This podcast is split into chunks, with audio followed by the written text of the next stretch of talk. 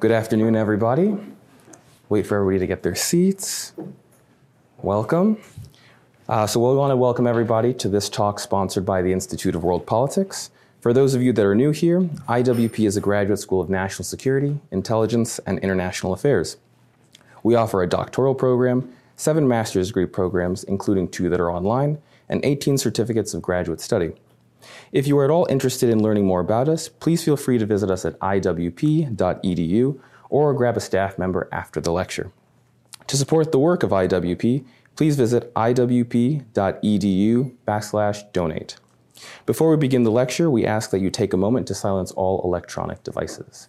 Good idea. so we'll give you just a second here. Perfect. Thank you. Today we'll be hearing from Mrs. Mitzi Perdue, who will deliver a lecture entitled A View of Ukraine of the Ukraine War You Haven't Heard. Mrs. Mitzi Perdue is an anti-human trafficking advocate, a former rice farmer, former president of the 40,000 40, excuse me, member American Agri-Woman, and a U.S. delegate to the United Nations Decade on Women conference in Nairobi. In the 1990s and early 2000s, her nationally recognized column, The Environment and You, was the most widely syndicated environmental column in the US. Recently, she's written a biography of Mark Victor Hansen, the chicken soup for the soul guy, who is currently in the Guinness World Book of World Records for selling half a billion books. Royalties and proceeds from this book, entitled Mark Victor Hansen Relentless, will go to supporting law enforcement in Ukraine. Additionally, Mrs. Perdue's family, in particular her sister and her late husband, have been supporters of IWP for about three decades. So we thank you and your family for that support. With that, please welcome Mrs. Mitzi Perdue.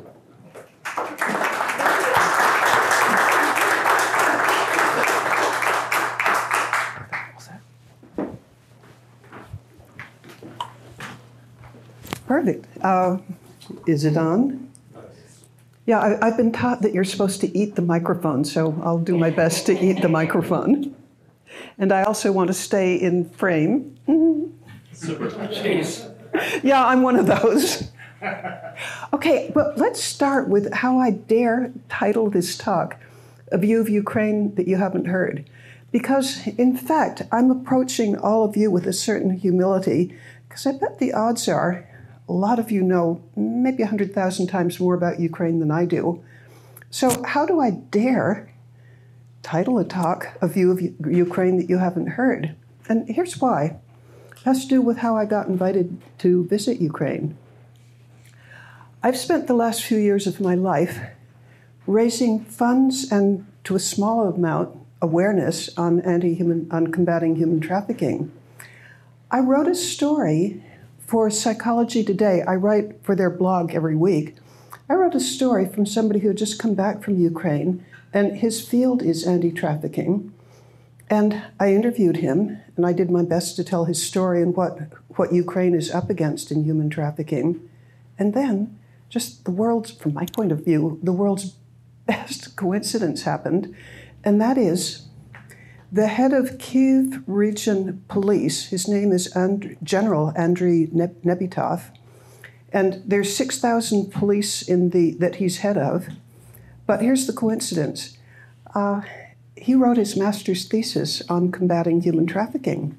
And somehow, my story in Psychology Today about trafficking, human trafficking during the war in Ukraine, it came to his attention.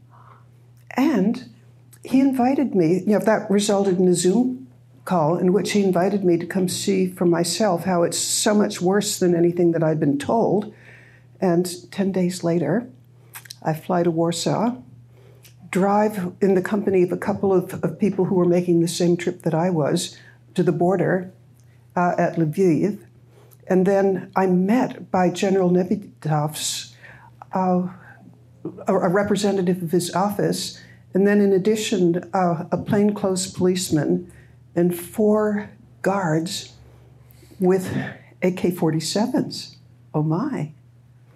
Well, that meant that for the next five days, I got to see the war in Ukraine from the point of view of law enforcement. And General Nebitov told me that he had tried very hard to in- interest the State Department in the following proposition. if you if you care about humanitarian relief, you probably have a great many contacts in the United States. If you're military, you probably have a great many contacts in the United States. Said that he had been trying for months, working with the State Department to figure out how he could make contact with people in the United States whose background is law enforcement. He said, I was the first one. Uh, I was the first member of the press and the first person who has at least somewhat deep contacts in law enforcement.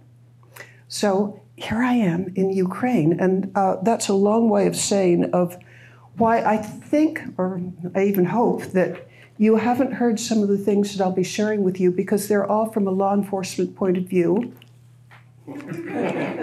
Jesus. I told you I was one of them. No surprises. This is General Nebitov. That's me. And a quote from him. I'll give you the background of the quote. He said, This is not widely known in the United States, although I've written, I've written six published stories since getting back on what I'm about to describe. One of the first things that the invaders did on, you know, beginning February 24th was they would bomb the police stations, steal the police cars, and empty the, the prisons. And General Nebitov told me this is part of a psyop.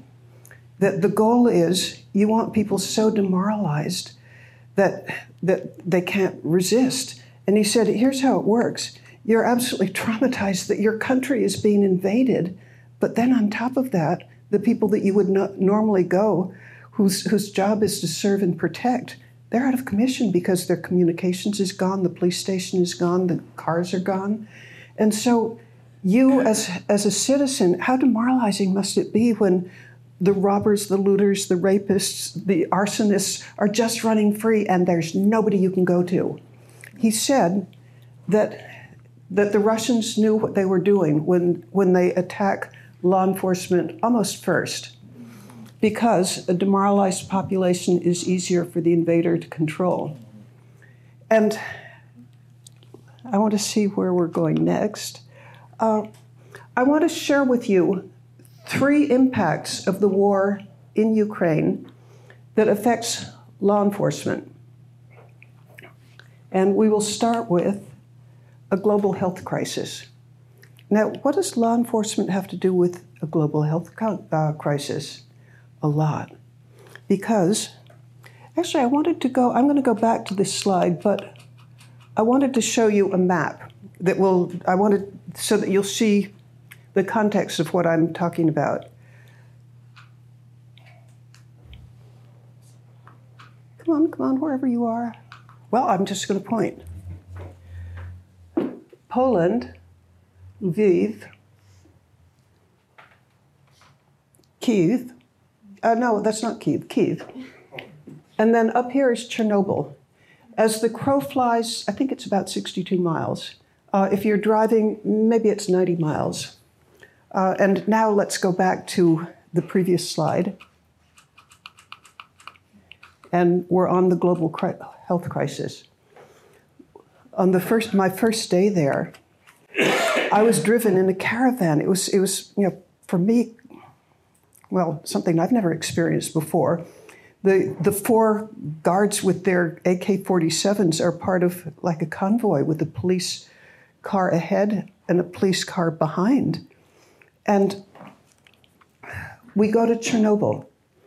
Why Chernobyl? You know, what does that have to do with, with police? Well, it happens a lot. And it happens, you know, there's a possibility that it could, somewhat remotely, but it could affect every person here and it's the following.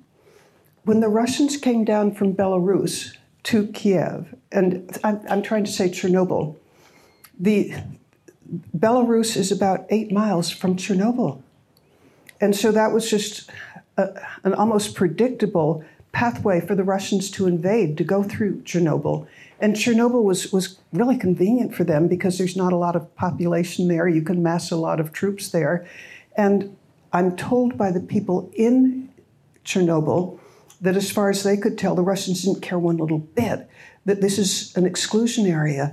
There are, there are hot spots where, where the background radiation is 4,000 times greater than normal background radiation. It is enough to kill you in a matter of weeks. And in the exclusion area, it's roughly 1,000 square miles. And in that exclusion area, there are hot spots. And they tend to be where there's a lot of irradiated metal. The function of the Chernobyl police up until February 24th was to keep the poachers away from the scrap metal. Because the scrap metal, you know, if, if you're if you're if you really need money and you're you don't care about the ethical part of it, Chernobyl's like a happy hunting ground because first of all, there's a lot of meat that you can that you can kill, deer for example, and sell it locally. Or I'm told that you could carry 40 pounds of mushrooms or berries. But the most lucrative part is scrap metal.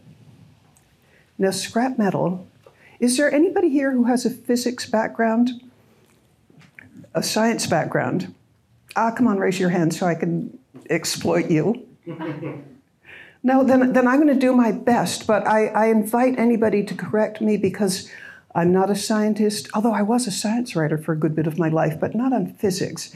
But nevertheless, I will do my best to repeat what I heard. Subject to correction, uh, you know, I, am not an expert in what I'm about to talk about, but nuclear radiation. For some reason, uh, there's metal that will just draw it and not let it go. And I know that there's a more scientific way of explaining that, but nevertheless, there are hot spots that, that will kill you. And they happen to be, for the most part, in the areas where there's scrap metal. And uh,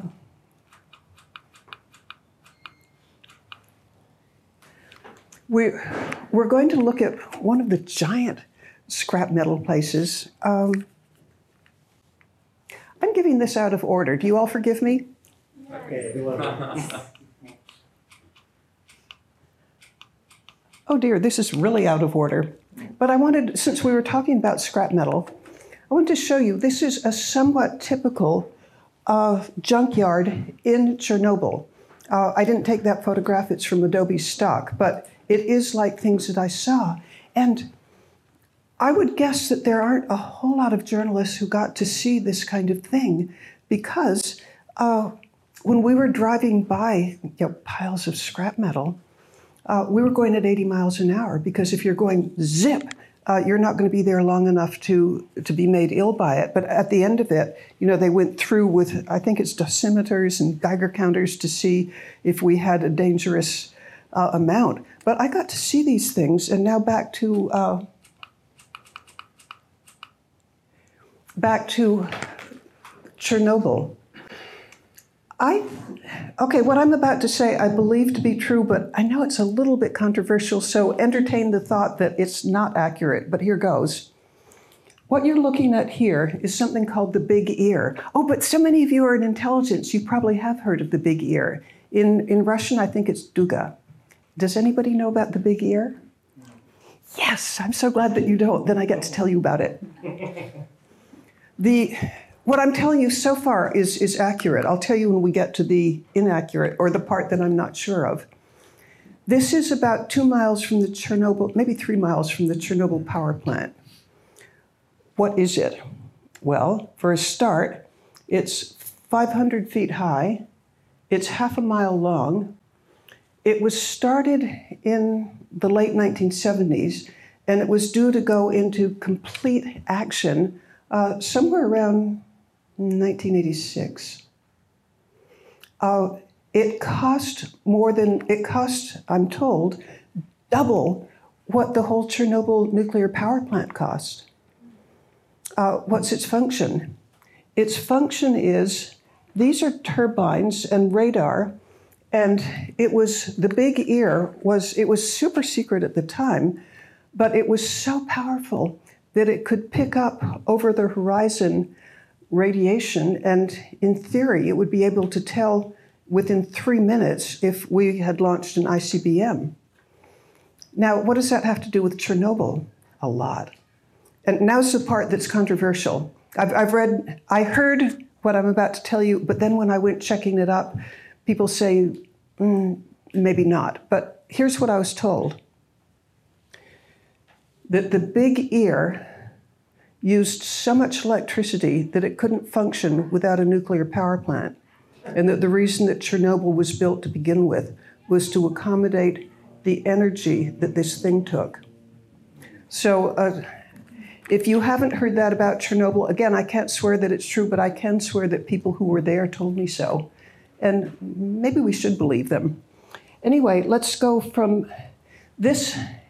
When they first began building it, it, it wasn't working right, and they had to do endless fine tuning. But they pretty much got to having it at its operational state just before Chernobyl blew.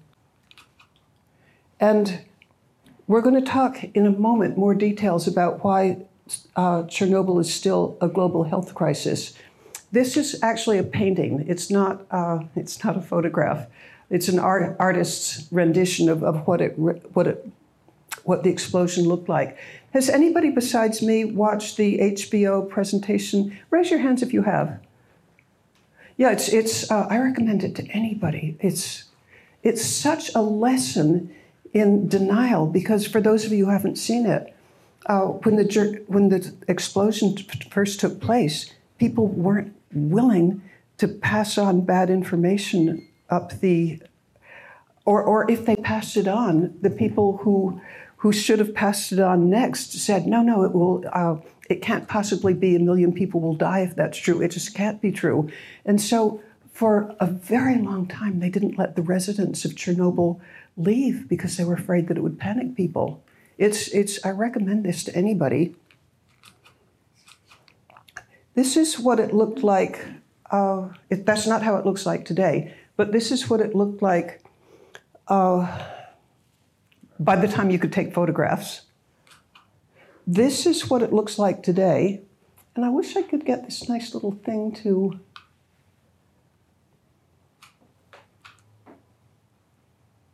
I'm pointing it, it works here and it's not working here. It doesn't like me. This, this is where this part is. It's now covered in something called the sarcophagus. That's the sarcophagus. And we actually had to drive by that fairly quickly. I mean, I would have liked to stop and, and take better photographs. Uh, am I eating the microphone enough so that people in back can hear? Nod, please. Thank you. Uh, we had to drive by that fairly quickly because it's at a point where, again, it's becoming dangerous. But they don't have the, yeah, they certainly can't address it with a war going on, and they don't have the budget for it. That's a whole other story. Oh, now let's go to the junkyard. The, the poachers, right now today, are bringing trucks up to the hot spots. And they, there's no deterrence because the police at Chernobyl, the Chernobyl police station was just bombed to smithereens. Well, at least bombed, hollowed out. I'll show you a picture in a moment. Uh, but they also they had a fleet of 30 cars.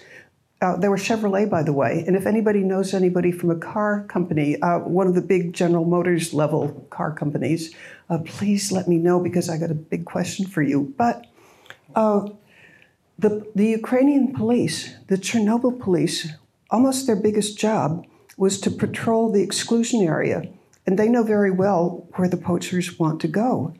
They can't do it now because the Russians either destroyed or stole the fleet of cars. That means that there's no deterrence. In the past, if you were a poacher, you probably didn't really want to poach very well. You did want to poach very badly, but you might not do it because if they catch you, uh, you'd spend 15 years in jail, and they were pretty good at catching people and prosecuting them and selling them away for 15 years.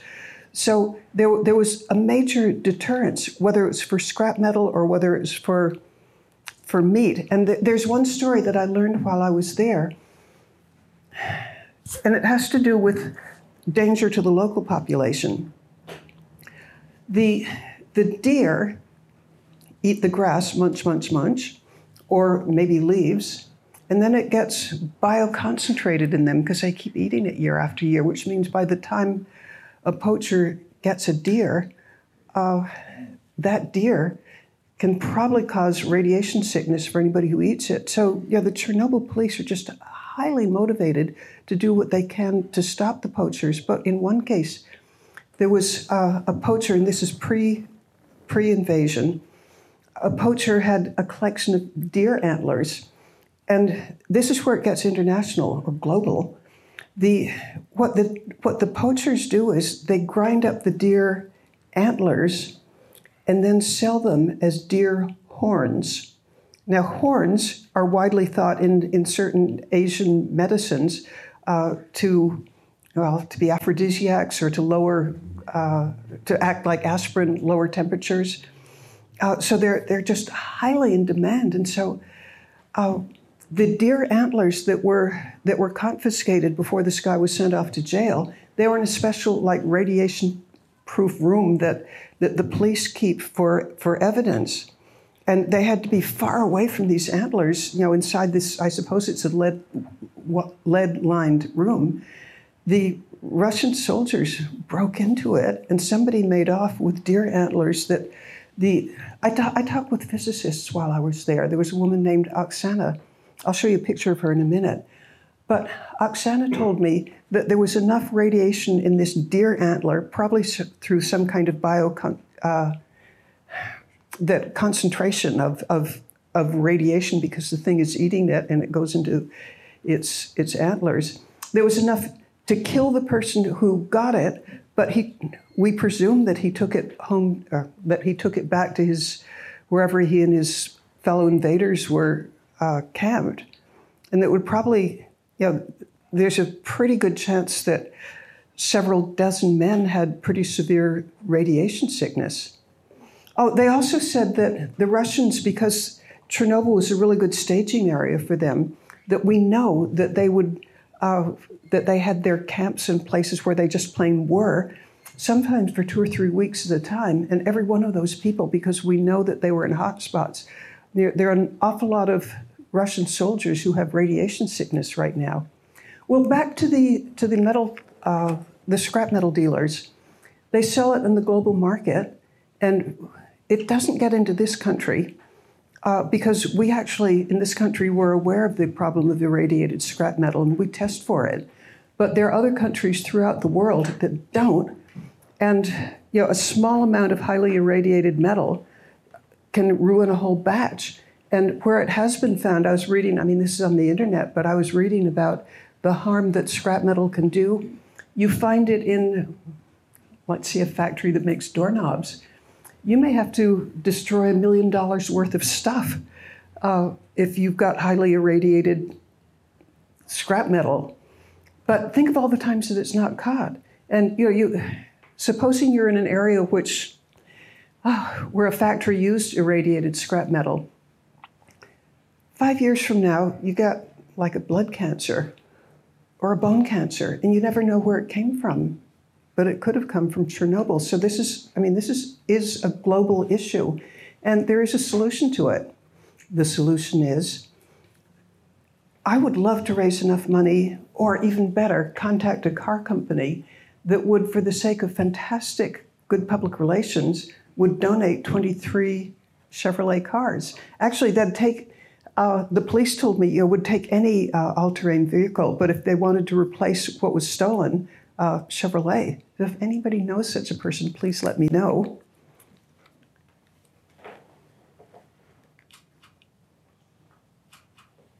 All right, we've talked about. We're going to talk about three aspects of uh, of how the war is impacting law enforcement. So, a global health crisis from irradiated scrap metal Domestic violence. This is a police training station that's also near Chernobyl. And no, notice how, just how much destruction, but now let me show you the inside. Uh, again, I don't really know what I'm talking about, but I'll repeat what I heard. Does anybody here know about thermobaric bombs? Can I invite you to say what a thermobaric bomb does? Well, I think it's basically similar to a fuel air bomb. It's I'm not sure the exact specifics to be honest with you, so maybe I should raise my hand. Um, I'm guessing it has some, it, it's kind of works similar to like thermite and or like white phosphorus, and it has that kind of melting effect on, on, on metallic objects. And, and, it's not definitely not easy to extinguish it. Trying, trying, you know, trying to fight that fire from such a device is uh, okay. That's exactly what I heard. Okay, so. Well, I'm not so stupid after all. well, no, I love it. You validate that I'm repeating the right thing. The, I was with some. I was with a couple of people from law enforcement uh, who actually know an awful lot about bombs, and I heard the word thermobaric, and I also heard phosphorus. Uh, and you can tell if it's phosphorus or not by uh, you look at the hinges of the door and if they've melted uh, phosphorus. But in this case, uh, there were places where phosphorus bombs were used, but in this case, uh, thermobaric. And look at the impact of it. They, the way they described it to me is uh, they, this whole police training center was turned into a very high temperature furnace. Uh, it didn't knock down the walls, which regular rockets might do. Instead, somehow they, I'm not sure how it got inside, but uh, in, before the thermobaric bomb, there, was, uh, there were walls, there were desks, there were file cabinets, nothing. I mean, they just, it, it turned into a furnace.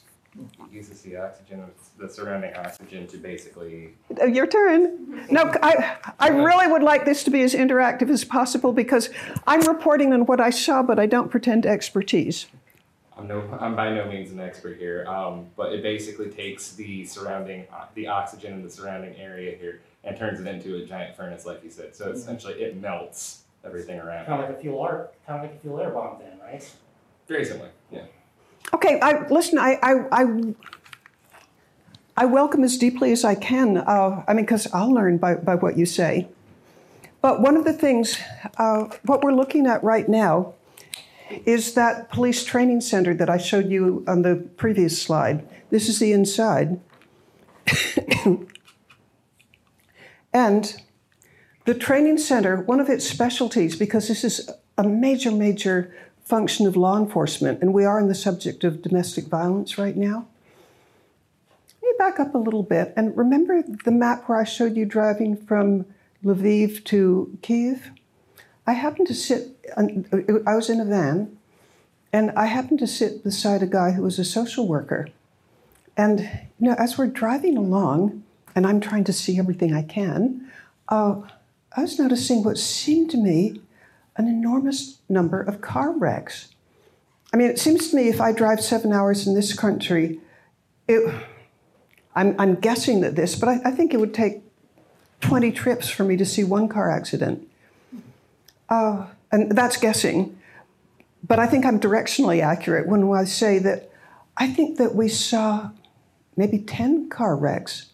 And, you know, after seeing one and then pretty soon another and then another, I comment on this uh, to the social worker that I was sitting. His name was Pavel, uh, Pavel rather. And, know, what's with all these car wrecks? And he said, and this is a social worker speaking, he said, also we're in August, end of August, he said that the estimate is that 30% of the population of Ukraine is suffering from PTSD. Uh, you know, and my way of expressing it, you know, when I think about it is, uh, I'm guessing everybody in this room remembers 9 11 and how, how awful you felt when you saw buildings that are American falling down. Well, imagine if you're seeing that every day, day after day. Uh, the, what Pavel told me was that people are on edge. They're not thinking straight. Maybe they're not sleeping right. And one of the symptoms of it is car accidents.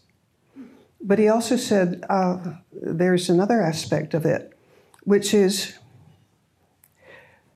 domestic violence. Because supposing that you've been at the front and seen horrible things, or you're worried about, I mean, you can't find a job, uh, you don't know that your country's going to survive. uh, you- you're, you're just drenched in, in the things that cause PTSD, and you're perfectly likely to take it out on your significant other.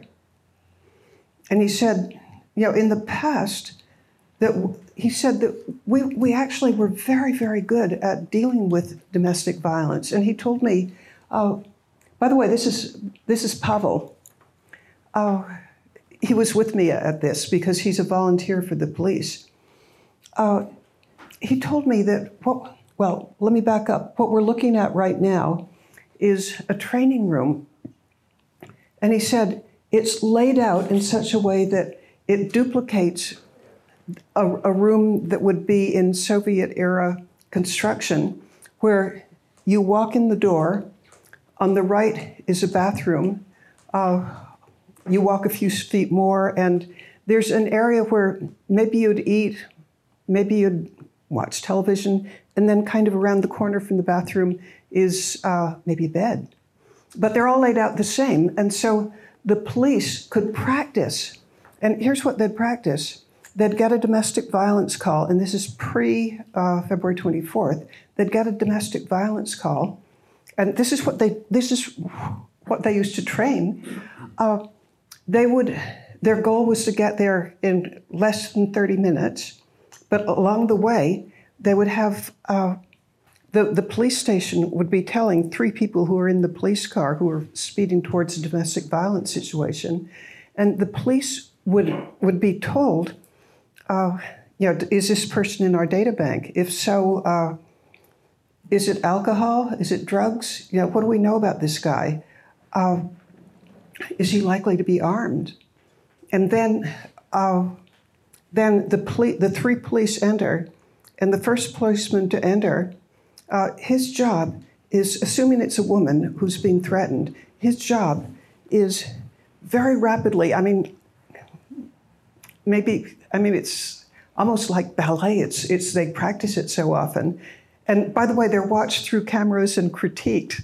Uh, but anyway, so they come in, and by the way, they don't beat down the door because their goal is to uh, de-escalate the situation, and their real goal is for the couple to get back together again. They don't want them separated, but so they grab the woman, or the woman entering. Sorry, the policeman entering grabs the woman and whisks her inside the bathroom and shuts the door.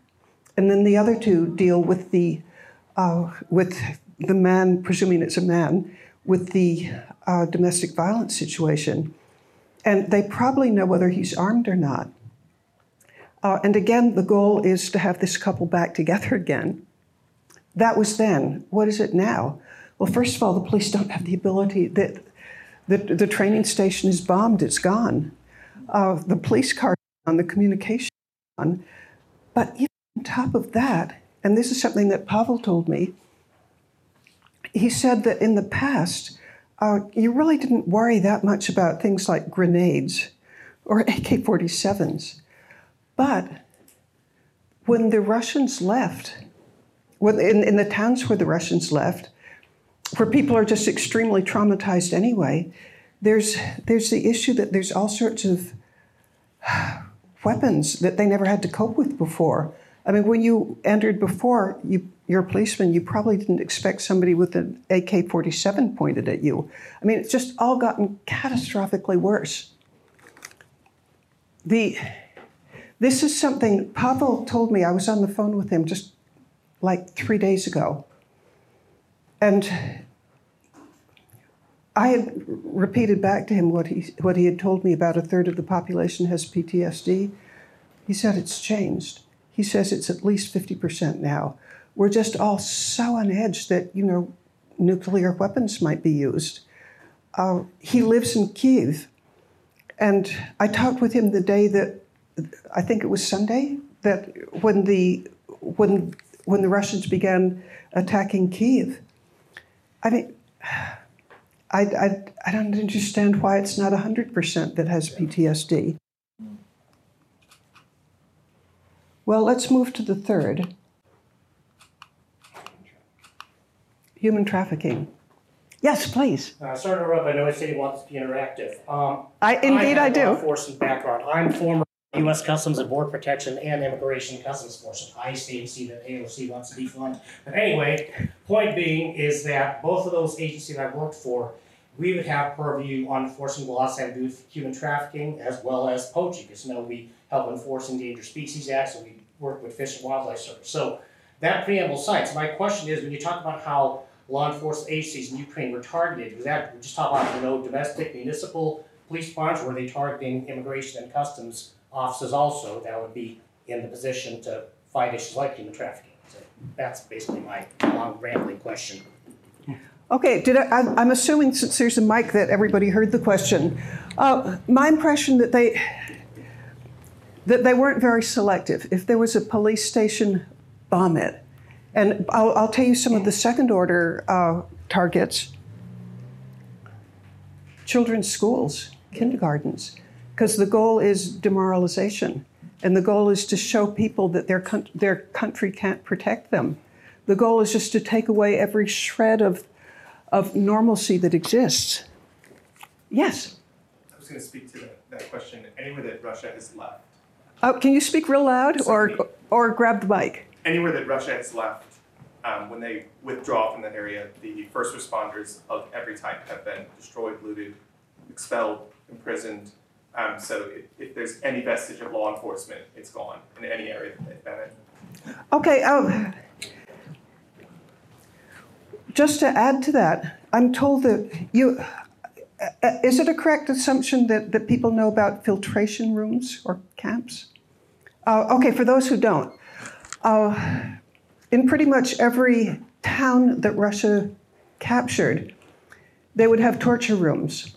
And the purpose of the torture rooms was to get people to tell who are patriots, who are like police, who, who are people who could fight back. And know, they, they'd use like, I've seen pictures of like electric shock equipment, uh, particularly applied to men in a way that they couldn't apply it to me. Uh, or, or I saw pictures in Bucha of there, there were five people in this photograph that I saw, and they're, they're bent over like this, and you know, you might imagine that they, that they were just, well, you can't imagine what they're doing. But here's what happened. Uh, they would shoot people in the knees, you know, bang, knees, and if the first person, you know, just wouldn't speak, even though he's in unutterable agony, shoot him. Then to the next. And you know, again, they're trying to find out who is capable of resisting. Uh, let me gallop on because uh, I'm a deep believer that I shouldn't keep you longer than. Okay, let's go to human trafficking. Here are some things that I actually did get to see with my own eyes. I was I've crossed the border into uh, Ukraine and also out of Ukraine. In both cases at Medyka, and one of the people I was traveling with, he's a guy from Silent Bridge, which is an anti-trafficking organization. He's ex-military, and he spent probably the last ten years combating human trafficking. That means that he could see things that were just totally invisible to me. Uh, and I'll describe one of the things. At Medyka, which is this border crossing area, the car that I was traveling in from Warsaw to Medyka, it was a rental car to be picked up five days later. And the rental cars get left off in a field, not, not a paved parking lot. And it's about, I'm going to guess, a 12 minute walk from the field uh, to the crossing. And we're walking along, and I've been warned, you know, stay really close together because there's some real bad guys there who are looking to find somebody who's alone. And uh, I don't think I'm a candidate at 81 for human trafficking, but they could have a use for me anyway, such as uh, I'm told the Wagner Group just absolutely loves to get people, particularly rich looking Americans, uh, for ransom. Oh, and, and the way they do it, by the way, I'm told is they'll, they'll videotape cutting off, if it was me, cutting off my ear and sending it to relatives and say, uh, yeah, we want this millions of dollars immediately, or there goes the other ear. I mean, they're not nice guys. So I, I'm highly motivated to stay with my group. But as we're walking along, Stephen, I won't use his last name because he doesn't want it used, but Stephen says, uh, There's a field, yeah, we're on a road. It, it's sort of like a dirt road, but we are on a path. And in a field that I don't know how far away it is. I'm going to guess a quarter of a mile or, or closer. Maybe two uh, New York City blocks. There's a sprinter, a silver, uh, we're talking the Mercedes Sprinter car van. And there are these two quite attractive looking girls who are being shepherded into this van by a couple of kind of attractive looking guys. And the guy who recognizes human trafficking in a way that I wouldn't said, Those girls are trafficked. Uh, they've probably been invited to get in the van, told, Hey, you look as if you could use a hot meal and a place to stay, and we can help you get a job. Come in. And then they end up like in Turkey or Dubai or someplace, and uh, most often never heard from again. That, well, another thing that, that I saw, but I wouldn't have noticed if, if, if it hadn't been pointed out to me, is there were, this is, this is leaving Ukraine heading towards uh, Poland. And there, we, I'm told we were in a fairly slow day. There, it took about three hours to get through, and we were on a, on a fortunate day. But the there were there were three guys who were just sort of sitting in chairs, uh, talking with each other on a bench, and they were taking photographs, selfies. And the guy Stephen told me, notice the angle of the selfie. He said, those three guys, they're spotters, and here's how it works. They take a photograph, and you walking by and not looking for it, you think they're just taking a selfie. No, they're very, the spotters are absolutely skilled at discovering, uh, you know, does, does a potential victim, does she look tired? Does she have that thousand yard stare where she's just out of it? She's, you know, she's, she's exhausted, she's afraid, maybe she's been walking for five days, her clothes are, uh, you know, dusty, her shoes. That, Stephen told me that they look at the hands and the shoes and the face, you know, just everything that's going to show that this guy, this person is going to be easy prey. She's desperate and she's at her wits' end and she's probably in some kind of shock.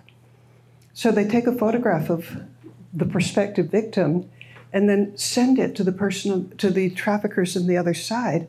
So the traffickers on the other side, they're not just randomly picking victims. Nope. They've, they've already been warned by the spotters who, who would be perfect for this. Well, how do you, what way is there of combating this? General Nebytov, this is almost a, a pet project of his.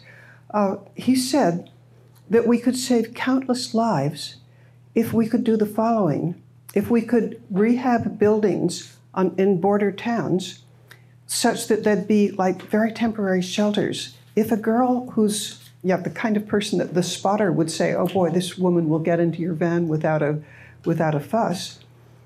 If before they cross, there could be a shelter where uh, maybe border guards or or police or social workers could warn a girl.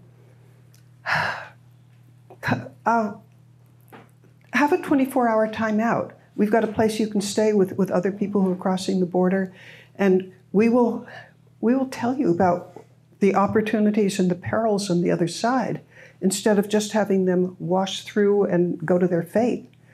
Uh, so far, it, uh, one of these rehabilitated buildings would cost about $80,000, but the, the local towns where the border towns have agreed to, once the buildings are available, that they will take care of their upkeep and uh, food, and you know, the only expense would be the uh, rehabbing the building.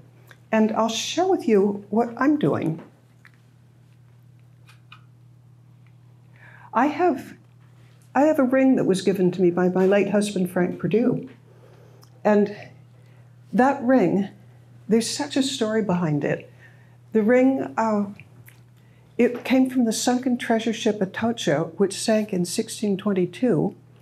And Frank Perdue was one of the financial backers of it. There were, it's the most expensive treasure ship that's ever been recovered. It had, in today's dollars, $2 billion, $2 billion worth of gold, silver, emeralds. And Frank, Frank you know, he, he got a great big share of it, which he gave to the Smithsonian, but he also gave to, to found a museum in Delaware. But one of the larger perfect emeralds is in that ring. And because it's historic, Sotheby's said that it'll probably raise, well, we don't know how much money, but, it, but likely a lot. And the auction is December 7th, and if anybody knows anybody who collects jewelry or who cares, or maybe a museum, or you know, just somebody who might be a candidate, I have I have some pamphlets on it. Would you pass them around? And anybody who wants one, grab it. But that's the story of the Atocha Emerald. Now, I promised that I would talk about nail, nail polish, breadcrumbs, and roses. What do they have to do with why I think that the Ukraine is going to make it? And it has to do with the following. With I noticed the first day, I was kind of shocked and surprised because I was expecting a war torn country. You know, a symptom of depression is you let yourself go. But I noticed that so many of the women that I saw had fresh manicures. You know, whether whether we're in a police station or a restaurant, a store, a park, wherever I went, and uh, you know, the next day, now that I'm noticing it, I now this is eyeballing it, but it seemed as if 90% of the women that I saw had manicures. This was shocking to me. Uh, you know, if, if you're if you're under that much stress, how, how could you, how, how could you? Well, when I was in London, like two days after leaving, I got to, to, to speak with a guy who, he's a professor at Kent University. His name is Frank Furedi. Does anybody know that name?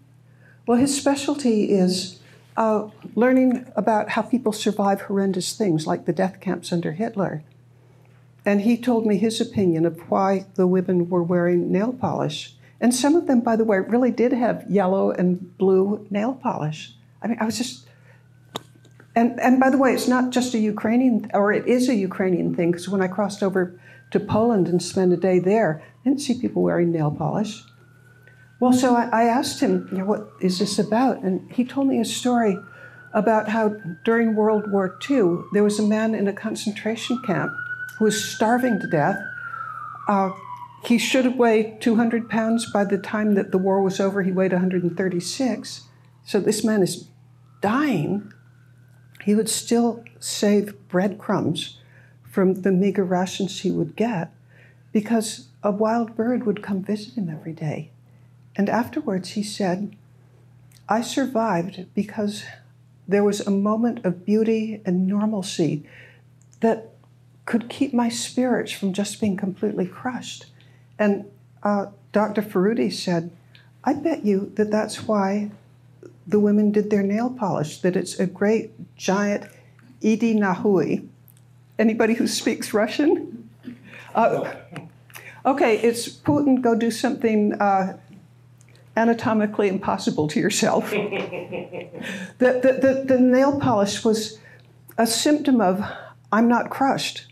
I, I still am holding on to something of, of beauty and normalcy. And you know, why are we fighting? We're fighting for civilization, and th- this was a symbol. And I never asked anybody if that was true. However, I have sent that story that I just told you. I've sent it to several people in Ukraine, women, uh, and nobody's contradicted it. So whether it's conscious or not, uh, I think that that's kind of a sign of like not giving in. And I have one more reason to believe it, and it has to do with roses.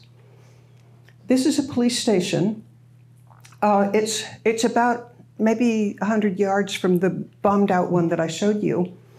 And you don't see it in this picture, but like around here, there's a rose garden. Probably 25 rose bushes, and they're all carefully weeded and tended and, and blooming. And this guy, he's the head of the station, and he cut a rose for me. And I'm thinking, you know, again, in the midst of just unbelievable suffering and, and demoralization, uh, that the Russians didn't keep people from still clinging to beauty and what makes life worth living. Uh, I, I personally think that in my whole life I will never get a more beautiful thing given to me. Oh, uh, th- this is the opinion that I ended up with uh, of Putin at the end of it.